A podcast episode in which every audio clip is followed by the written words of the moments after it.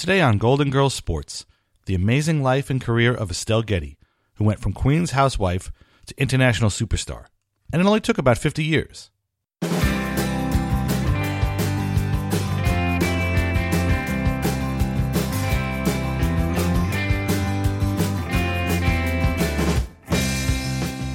Marcus Allen. Mike Tyson. Extra innings. The tight end decoys, so it looks like we're running a draw play. Magic Johnson. Bobby Hole. Tampa Bay Bucks. And they're off! The pig takes the lead. The chicken... And then there was one, first aired on January 31st, 1987, the 16th episode of the show's second season. It was written by Russell Marcus and directed by Terry Hughes. Right from the jump, the girls find Sofia eating linguine with clam sauce for breakfast. No, she's not losing it. Turns out she's preparing for some high-end athletic competition. Come on now, Ma, what's really going on? You don't usually eat pasta for breakfast. I'm carbohydrate loading. I signed up for the charity walkathon. Oh, Ma, are you nuts? I mean, this is for people who walk a lot. So what do? Hover?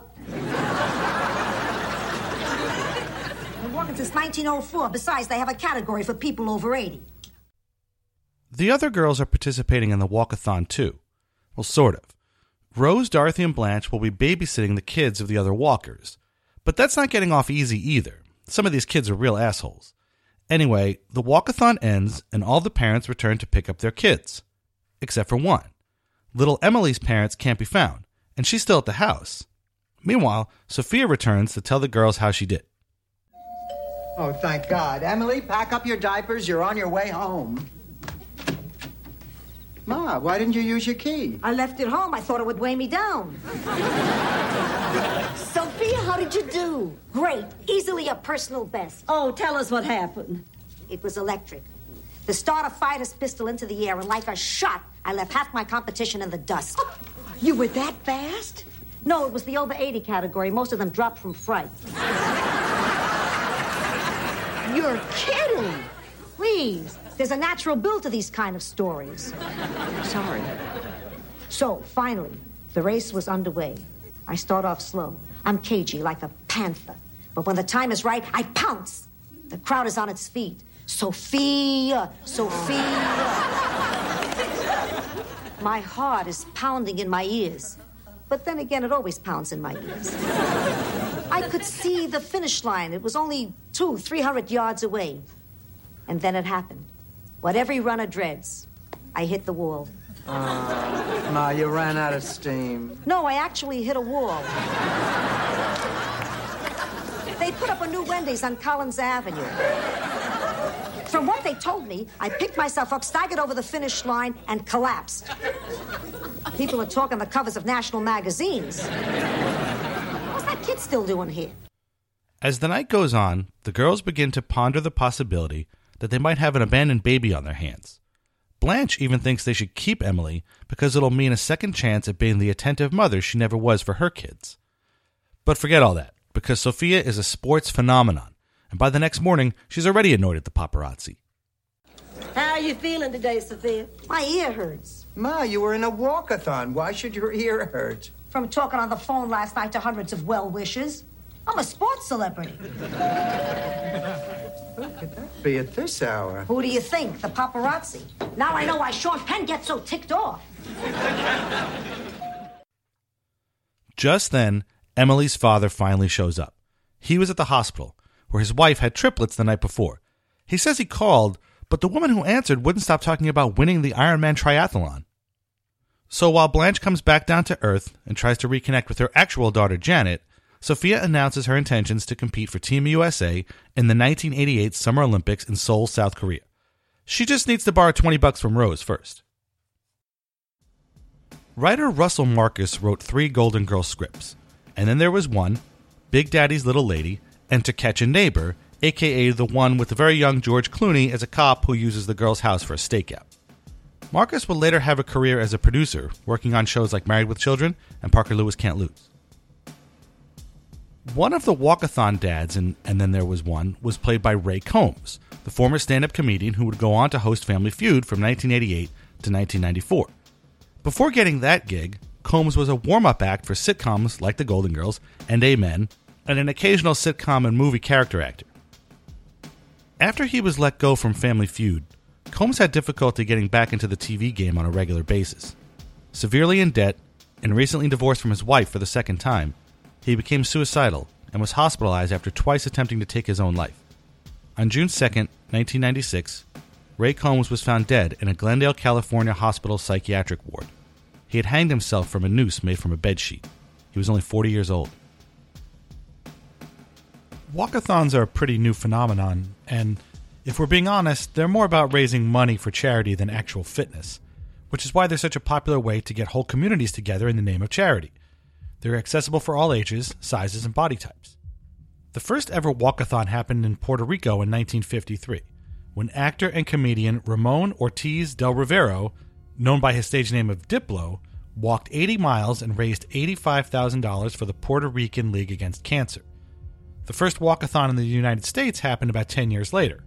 3,000 people walked 33 miles around Minneapolis in the 1968 International Walk for Development to raise awareness of the American Freedom for Hunger Foundation. A lot of the walkers were children and high schoolers, and they got a boost in profile thanks to Johnny Carson and Ed McMahon, who were in town filming a Tonight Show special and cut a national promo for it. Now, walkathons are pretty common, be they for the March of Dimes, Crop Hunger Walk, or AIDS walks, which we'll see hold a special place for today's featured Golden Girl. Sofia had only 4 scenes in, and then there was one, but she obviously makes a memorable impression. And that's a pretty apt metaphor for the career of Estelle Getty, who spent years acting off Broadway before becoming a huge star in her 60s. Estelle Getty's path wasn't like those of her co-stars on The Golden Girls. Combined, Betty White, Rue McClanahan, and Bea Arthur had decades and decades of television experience, not to mention other starring roles in movies, on stage, and on radio. By contrast, Getty spent a lifetime acting to little attention in out-of-the-way theaters in New York, while also performing as a working wife and mother. Her given name was Estelle Schur, and her parents were Polish immigrants who had 3 kids, Estelle, eldest daughter Rosalind, and son David. Born on July 25, 1923, Getty wasn't the youngest of the Golden Girls, as urban legend would later suggest, but she was over a year younger than her on-screen daughter, Bea Arthur. White was the oldest, born 5 months before Arthur in 1922, and McClanahan was the youngest of them all by a good dozen years. Living in New York's Lower East Side, young Estelle was first introduced to show business by her father, who took the kids to see vaudeville shows and movies at the Academy of Music. Estelle fell in love with performing immediately, which led to singing, dancing, and acting lessons. Those led to appearances on stage in the Yiddish theater and doing stand-up comedy on the circuit known as the Borscht Belt. Starting around 1920, Jewish families from New York City would vacation at resorts in the Catskill Mountains upstate. The hotels would book music and comedy acts that were also Jewish, many of whom would go on to international fame like Henny Youngman, Woody Allen, and Billy Crystal, just to name a very small few. As a teenager, and also working as a waitress, Estelle performed on the Borscht Belt as one of its very, very few female stand-up comedians, gaining the skill at delivering one-liners that would become not just a professional trademark, but a personal one as well. She described her stand-up work as okay, and didn't really enjoy making self-deprecating jokes about shopping and such. In 1947, she married Arthur Gettleman, the man who bought her father's auto glass business. The two moved to the Bronx and had 2 sons, Carl and Barry. In need of a bigger house, the family eventually settled in Bayside, Queens. But domestic life didn't deter Estelle's acting dreams. Even while being a wife and mother and working as a secretary, among other jobs, she went out on tons of auditions and won roles in community theater and shows that were so off-Broadway you needed a satellite picture to find them. She often deferred promotions because she didn't want the extra job responsibilities getting in the way of her acting bug. At one office where she worked, called Snap Out Forms, she attended auditions while dodging the watchful eyes of her bosses. Quote, "At Snap Out Forms, the first day I came to work, I had an audition, and I said, 'Can I go to lunch at 10 o'clock?' The next day, I had to go someplace else. I said, 'Can I take my lunch at 2:30?' The next day, I asked if I could take my lunch at 11. The office manager said, 'You have the strangest eating habits of any secretary we've ever had.'" End quote. It wasn't easy, but Estelle was doing what she loved. Eldest son Barry Gettleman once told People magazine, quote, "She was a whirlwind as a young mother, working, auditioning, shopping, cleaning, and my mother was a brilliant actress," end quote. At one point, she even helped start a small theater group in Fresh Meadows, Queens. So the roles were there, sort of. But any notion of fame was very, very far away.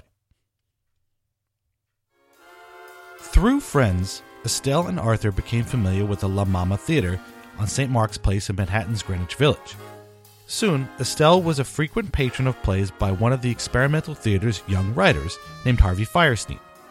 When he needed an actress for his play Flatbush Tosca, Estelle's friends recommended her to Harvey. And although she didn't get the part, this was the beginning of a lifelong friendship between her and Fierstein that would bring them both unbelievable fame and success. Fierstein had written 2 one-act plays, and after seeing both shows, Estelle started badgering him, and occasionally hitting him, to write a third one-act play that included a Jewish mother, a part she would also play. Fierstein resisted for a while, but then, quote, "It began to strike me as funny to imagine this teeny little thing bossing me around," end quote. Eventually, he wrote Widows and Children First, the final part of what he would call his Torch Song Trilogy. She was the only one in the cast that had a job. She was still his secretary at that time, and she was the only one in the cast that could afford to buy dinner. She was the only one that had a car. She was the only one who had her home. She's the only one who had a real life. The rest of us were sort of vagabonds. So Estelle was like, and it wasn't just an age thing. Estelle was like a grown-up to us. So we had to listen to her. Estelle Gettelman, under her new stage name of Estelle Getty, played the disapproving mother to Fierstein's Arnold Beckoff, who lives as a drag queen in an apartment with his lover and a young gay man he plans to adopt as his son. With Torch Song covering Arnold's complicated and tragic love life, the climactic confrontation with his mom was a long time coming. By the time that last scene hit, Estelle was able to bring the house to tears with both laughs and emotion, as mother and son finally reach an understanding they can live with. Widows and Children First premiered at La Mama in 1979. By 1981, all of Torch Song Trilogy had moved off Broadway. A year later, it hit Broadway at the Little Theater, which is now known as the Helen Hayes Theater. And within 2 years' time, Torch Song Trilogy was a coast-to-coast sensation, Harvey Fierstein was a 2-time Tony winner and 2-time Drama Desk Award winner, and Estelle Getty was about to go from Queen's housewife to Hollywood phenomenon. She gained a reputation around New York for her Broadway work, and had already popped up on episodes of Cagney and Lacey and Fantasy Island in the early 80s. But as Torch Song toured Los Angeles in 1984, TV and movie producers started noticing Estelle's performance and bringing her in for auditions. She got some small parts, like a short scene in Tootsie and playing Cher's mother in the movie Mask, directed by Peter Bogdanovich. But she returned to New York, assuming that Hollywood stardom wasn't in the cards. Her manager told her to try again, and Estelle agreed to go back to California, but only for 2 months. Turns out, 2 months would be all she needed. She auditioned 3 times for the Golden Girls, even more if you believe her often fanciful book, If I Knew Then What I Know Now, So What? The first time was with casting director Judith Weiner, and the second was with producer Tony Thomas, who loved her immediately. Although she kept moving along in the process, Estelle decided she needed to take her game to the next level. Her manager set her up with a makeup artist, and Estelle herself bought clothes from thrift stores, including a medieval-looking bamboo purse. She showed up in full costume for her last audition and didn't break character the entire time she was in the building. And when she started spouting those zingers from the pilot script, the decision was made. Both Estelle Getty and that one-of-a-kind purse she bought in an LA thrift store were the first official cast members of the Golden Girls. Estelle would later write in her memoir that motherly roles were always her bread and butter. Quote, "I've played mothers to heroes and mothers to zeros. I've played Irish mothers, Jewish mothers, Italian mothers, Southern mothers, New England mothers, mothers in plays by Neil Simon and Arthur Miller and Tennessee Williams. I've played mother to everyone but Attila the Hun," end quote. Now in her first huge role, she'd play a mother who was 20 years older than she was in real life, and also Italian.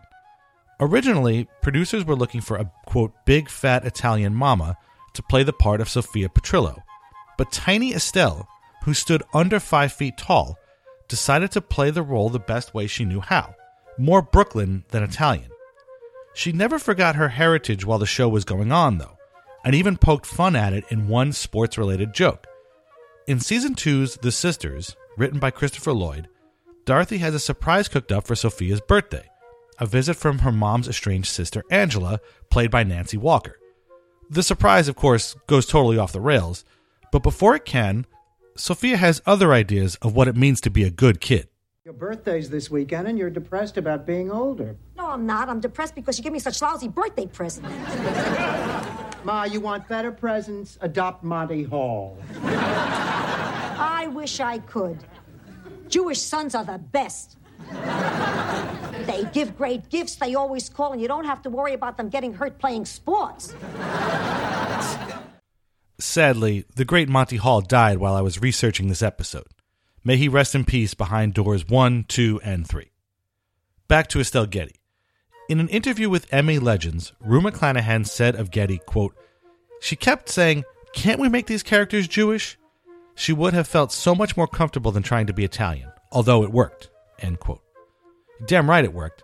She was so good as a pushy New Yorker that, after years of inspection and binge-watching, it kind of makes you wonder about the timeline of Sophia's life. If the show started in 1985, and she was supposed to be 81 years old, then that means Sophia was born in 1904. But some Picture This Sicily stories are set in the early 20s, meaning she was possibly 18 or 20 years old and still living abroad. And yet, she has absolutely no trace of an Italian accent and sounds like a born and bred New Yorker. Kind of like Estelle Getty. Hindsight nitpicking aside, Estelle's performance was dynamite right from the start. From the first table read, she blew everyone away, even in the presence of her veteran co-stars and legendary director Jay Sandrich. Charles Levin, who played ill-fated houseman Coco, remembers Estelle making her co-stars fall in love with her. Quote, "She sandbagged everyone. During the rehearsal, she was insecure. But like the true stage pro she is, when the lights went up, Estelle was on fire. She couldn't miss, and everybody saw it. It wasn't, 'Did you see what Estelle did?' It was, 'Oh my God, Estelle is stealing the show out from under three comic pros.'" End quote. And when combined with the sheer power of Beatrice Arthur, who at 5'10" was almost a foot taller than Estelle, Sophia and Dorothy absolutely hit the ground running. For Arthur, what made the pair so memorable was that they were, above all else, relatable. Quote, "I think the relationship between Dorothy and her mother makes for one of the most brilliant comedic duos I've ever known. First of all, it was so ludicrous, with the fact that physically Estelle and I are so completely different. But then, their love-hate relationship, where they could be so sweet yet so cutting with each other, was so real and just marvelous the way it was written." End quote. I've seen so many really wonderful actors, who once they're told it's a comedy they're playing, they turn into God knows what. I mean, they're no longer human beings, you know what I mean? They go mad. And she was able to simply sustain, take her time, and invest in the character that she played. Sophia wasn't meant to be a regular character on the show, but once viewers saw her steal the pilot, she became so popular that writers simply couldn't let her go. NBC eventually realized that children, to their surprise, found Sophia appealing. As seasons stretch on, TV shows sometimes add kids to spice things up. Think of it as the Cousin Oliver paradigm, or maybe the Raven-Simone gambit. In any event, the Golden Girls didn't need either one because they had Estelle Getty. She's one of the reasons for the success of the show with young people. I think they get such a kick out of little Estelle telling Big B off and B knuckles under her, to her and everything. I think that's part of the success. Beyond telling interviewers her incredible story and seeing her face on magazine covers, Estelle found critical fame too. She and Betty White were the only two main cast members of the Golden Girls to be nominated for Emmys in all 7 seasons. She won the award for Best Supporting Actress in a Comedy Series in 1988, fittingly the same year Arthur won for Best Lead Actress. White and McClanahan had already won Best Lead Actress in 2 years before. Getty was also the only Golden Girl to win a Golden Globe Award, taking home the trophy for Best Actress in a Television Series, Musical, or Comedy after the show's very first season. During the course of her time on The Golden Girls, she also appeared in a couple of feature films, Mannequin, starring Andrew McCarthy and Kim Cattrall, and the infamous Stop or My Mom Will Shoot, a notorious critical bomb that's currently sitting at 4% on RottenTomatoes.com. Roger Ebert said in his review of it, quote, Stop or My Mom Will Shoot is one of those movies so dim-witted, so utterly lacking in even the smallest morsel of redeeming value that you stare at the screen in stunned disbelief, end quote. In his review at the New York Times, Vincent Canby wrote that the pint-sized Miss Getty is an engaging trooper, but of the movie overall, the material was bottom drawer. By all accounts, the crazy instant fame never went to Getty's head. While her co-stars parked luxury and foreign cars in the studio lot, Estelle puttered to work in a tiny Toyota Tercel. And one incident relating Golden Girls Forever showed that growth as a person coincided with growth in her profile. Remember Nancy Walker, who played Sophia's sister Angela? In addition to her many stage and TV roles, including playing Ida Morgenstern on Rhoda and The Mary Tyler Moore Show, Walker was a huge hit as Madge in a long-running series of ads for Bounty paper towels. The quicker picker-upper. Years before they played sisters, Getty and Walker had worked together on those commercials. Sort of. Estelle was Walker's stand-in on the set, meaning crew people would set up lights and cameras using unknown Estelle to approximate the height and proper angles for the similarly statured star Walker. According to a friend of Estelle's, during this time, Walker, quote, never gave her the time of day. She wasn't mean, but she never went out of her way to talk to Estelle. So when Nancy got booked on The Golden Girls, Estelle was excited and started plotting how she was going to go up and say something to her. But then the moment Nancy walked onto the set, and that was Nancy coming to Estelle's show, and Estelle no longer felt the need to bring it up, so she never did, end quote. The cast of The Golden Girls got along famously, literally. From the beginning, the mutual admiration was real and genuine. Whatever disagreements they had were short-lived, and were always trumped by the respect they had for each other and the unbelievably rare platform they were all given on this one-of-a-kind show. But it wasn't all smooth sailing, and in fact, Estelle's time on The Golden Girls was equal parts triumph and sheer terror for her. As Charles Levin said, she was already nervous at the table read for the pilot, which wouldn't be unusual for a more or less unknown actress to be during her first network TV show. She said in an interview with the Washington Post, quote, at my age, it was a shock to my heart. Not only was it terrifying to get this kind of job, it was terrifying to walk into a room with Betty White and Bea Arthur and Rue McClanahan, end quote. But as the show got bigger and Estelle's star rose, things didn't get any easier. By season 2, she was caught in the grips of full-blown stage fright and anxiety during the show's Friday tapings. While viewers at home then and now got to see Sofia slinging snappy answers with deadly precision, the act of making those jokes flow so freely was not easy. Director David Steinberg, who worked on the episode Big Daddy's Little Lady in 1986, said that working around Estelle's blocks was the most difficult part of the job. Quote, she dropped all of her punchlines in front of the audience, never getting her lines out right, so all the air went out of the comedy. At first, no one had told me about it. But then the other women clued me in. Estelle was talented beyond belief and really could give an incredible performance. So what we did was steal her performance during rehearsal earlier that afternoon. I worried that if we waited to pick up her lines after the rest of the taping, she'd be demoralized about not having gotten it right. So we taped the afternoon without the audience and when she was feeling confident and edited it all together, end quote. Arthur, White, and McClanahan were pros, who had their lines memorized in time for taping and never ever ad-libbed or flubbed them, which Estelle found daunting. Harvey Fierstein, who had seen her grow exponentially as an actress firsthand, said that the problem was in the often constantly shifting nature of sitcom making, which could be a hard process for any actor, let alone one who had only really been used to stage work. Sitcom scripts are known to be written and rewritten right up until the time of taping, and for a creature of the stage, that was not an optimal way to work. Quote, for an actress like Estelle, in the theater you would learn your lines and then have them under your belt so you didn't really have to think about them and then you could really act. But unfortunately, that's not how sitcoms are. And on top of that, Estelle was beginning to have memory issues, and for such an independent woman, that frightened the hell out of her. And then the fear only made the issue worse. End quote. Writer-producer Mark Cherry, who would later go on to create ABC's Desperate Housewives, said that Estelle was the only actress who ever asked for fewer words.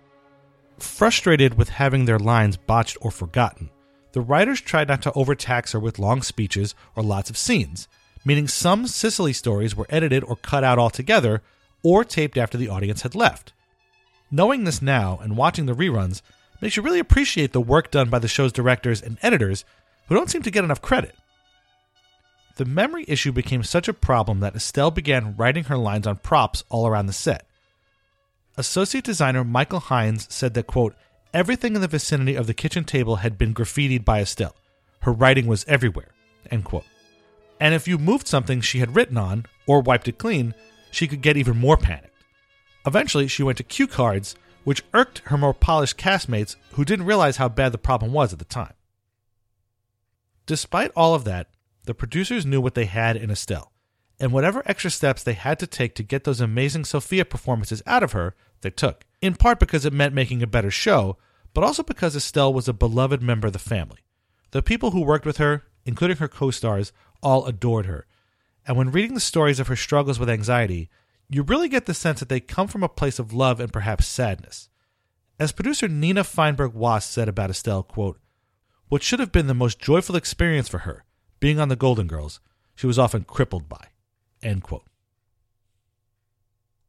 Even before she moved to L.A. to work on the Golden Girls, Estelle had found a cause that was near and dear to her heart. In the early 1980s, the AIDS crisis exploded into the American consciousness. The epidemic infected approximately 150,000 people per year by the mid-1980s, many of which were gay men who feared for their lives and those of their loved ones. While working on Torch Song Trilogy, Estelle became friends with, and unsurprisingly a mother figure to, many gay cast and crew members from the show. But starting around 1981, Torch Song actors began getting sick with different ailments. What Harvey Fierstein admits was first suspected as just hypochondria became a full-blown epidemic within a few short years.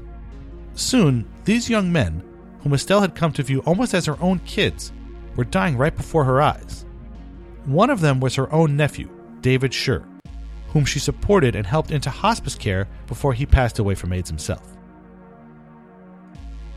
Estelle did whatever she could to raise money and awareness for the disease wherever she could.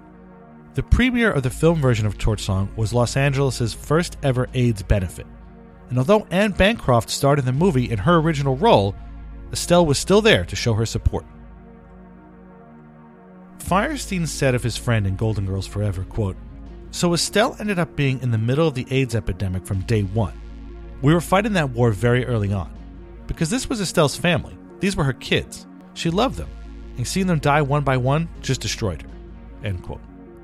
She called AIDS, quote, her most important cause at the AIDS Project Los Angeles White Party in 1987. She told an interviewer in 1989 that, quote, the majority of my friends are gay. I don't deny that. And a lot of my friends have died from AIDS. End quote. Estelle also said in a TV interview that she would not tell a joke if she considered it gay bashing.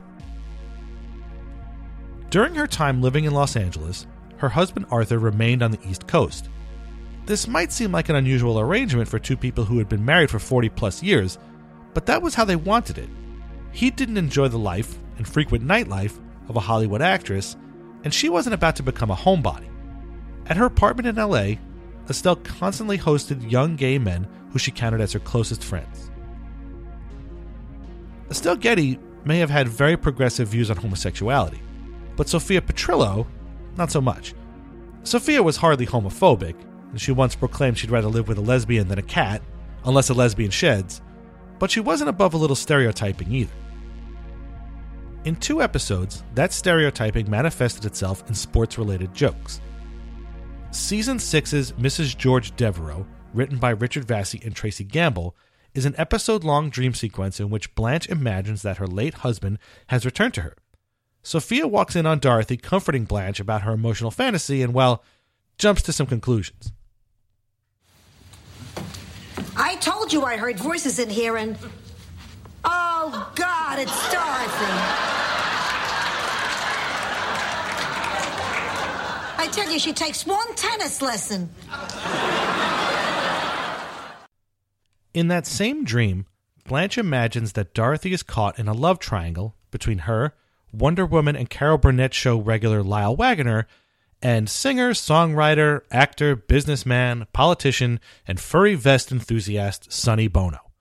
It is a weird episode, but it's also a funny one, and Vassie and Gamble both cite it as their favorite of all the scripts they wrote for the show. Sofia made a similar joke in the show's final episode, Season 7's One Flew Out of the Cuckoo's Nest, Part 2. Dorothy is set to marry Blanche's Uncle Lucas, played by the legendary Leslie Nielsen. What started out as a practical joke at Blanche's expense blossoms into real love between the two, and Sofia couldn't be happier. Naturally, she shows that happiness in the most off-putting way possible by hiding with the camera and taking pictures of them kissing. The first time, she snaps a picture of Dorothy and Lucas.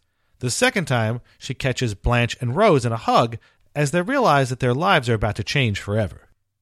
Oh, I'm going to miss you, honey. Oh, I'm going to miss you. Oh. I just love to watch you. Whoa!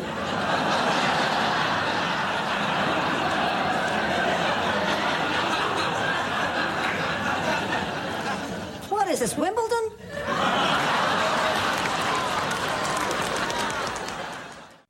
There's a lot that can be said about those final episodes, and we'll get to them another time. There's even more that can be said about the history and stereotyping of lesbian tennis players throughout the sport's long history. But let's stay recent because, unbelievably, it's still going on. In May of 2017, Australian Margaret Court, one of the most decorated female tennis players of all time, said that lesbians had ruined the sport and were brainwashing little girls into being gay through tennis. This was all news to Martina Navratilova, an even greater tennis player than Court, and who, along with fellow champion Billie Jean King, was one of the first publicly out pro athletes ever. Navratilova wrote a scathing open letter in the Sydney Morning Herald, blasting Court's dangerous, bigoted views and asking for the Margaret Court Sports Arena to have its name changed to the Yvonne Goolagong Arena in honor of the Australian tennis champion of the 1970s, who faced discrimination for being born an Aborigine. Court responded to Navratilova by restating her claims and throwing some crazy conspiracy theories on top of them. We'll see what that tennis arena is named at the next Australian Open. When the Golden Girls ended in 1992, Sofia moved into the Golden Palace along with Blanche and Rose. Her job at the hotel was chef, which sometimes put her at odds with Chewy, the incumbent cook already on staff, played by Cheech Marin. I think she really had more fun in Golden Palace than she had in Golden Girls. I saw a weight lift off her shoulders when we went into Golden Palace, and I think she truly enjoyed every week of that. After that show ended, Sofia returned to Shady Pines, but she got out on occasion and stopped by other shows, including multiple episodes of Golden Girls spin-off Empty Nest, that show's spin-off Nurses, and for one episode, Blossom. Estelle's post-Golden acting credits are pretty sparse. She did a couple of episodes of Mad About You, Touched by an Angel, and The Nanny, and did some voice work on Duckman, Harvey Fierstein's The Sissy Duckling, and the first Stuart Little movie. She reunited with White and McClanahan on two separate shows, once on an episode of The John Larroquette Show in 1996, and again on White's short-lived CBS show Ladies' Man in 2000. Around that time, Getty had been diagnosed with what doctors thought was Parkinson's disease and osteoporosis. Later, they thought it was Alzheimer's. What it really was Lewy body dementia, a neurodegenerative disorder like Alzheimer's, but characterized by protein deposits within the body. The lady, known for her razor-sharp wit both on camera and off, couldn't remember people and was described as being, quote, like a curtain wafting in and out by Betty White.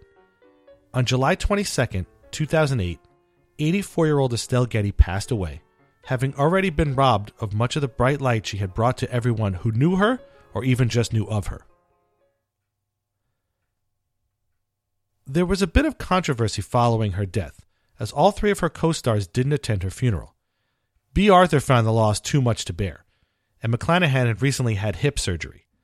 As White later explained, all of the other girls took her passing very hard, but had seen Getty during the last years of her life, when they could properly celebrate their friendship. I remember seeing an HBO documentary on the life and career of director Stanley Kubrick. Lots of other great filmmakers were interviewed for it, and Martin Scorsese said something to the effect of, "People will wish Kubrick had made more movies, but really, what we have is enough."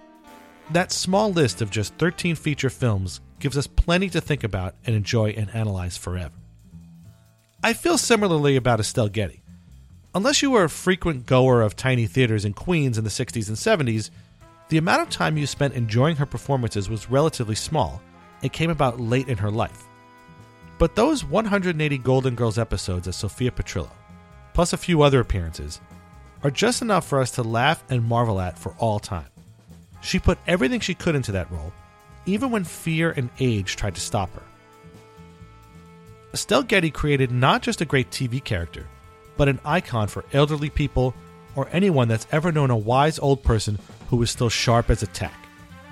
Just do a YouTube search for Sofia Golden Girls to see some of the most savage put-downs ever delivered on film, all done by a lady who looks like your grandma. She also fought to get help for people who needed it as they were dying and being shunned, and was a role model for never giving up on your dreams. It might take 50 years, but it can be done. At Lighthouse Hockey, the Islanders blog I write for and edit, we also lost someone we cared about to dementia when Hall of Fame coach Al Arbor passed away in 2015. We sell t-shirts through the site, and all the proceeds go to the Center for Dementia Research in Orangeburg, New York, in the name of the coach. If you'd like to donate to the CDR, you can support them at their website, cdr.rfmh.org. Next time on Golden Girls Sports, we'll check out some references to good old-fashioned cardiovascular activity. I'm already tired just thinking about them.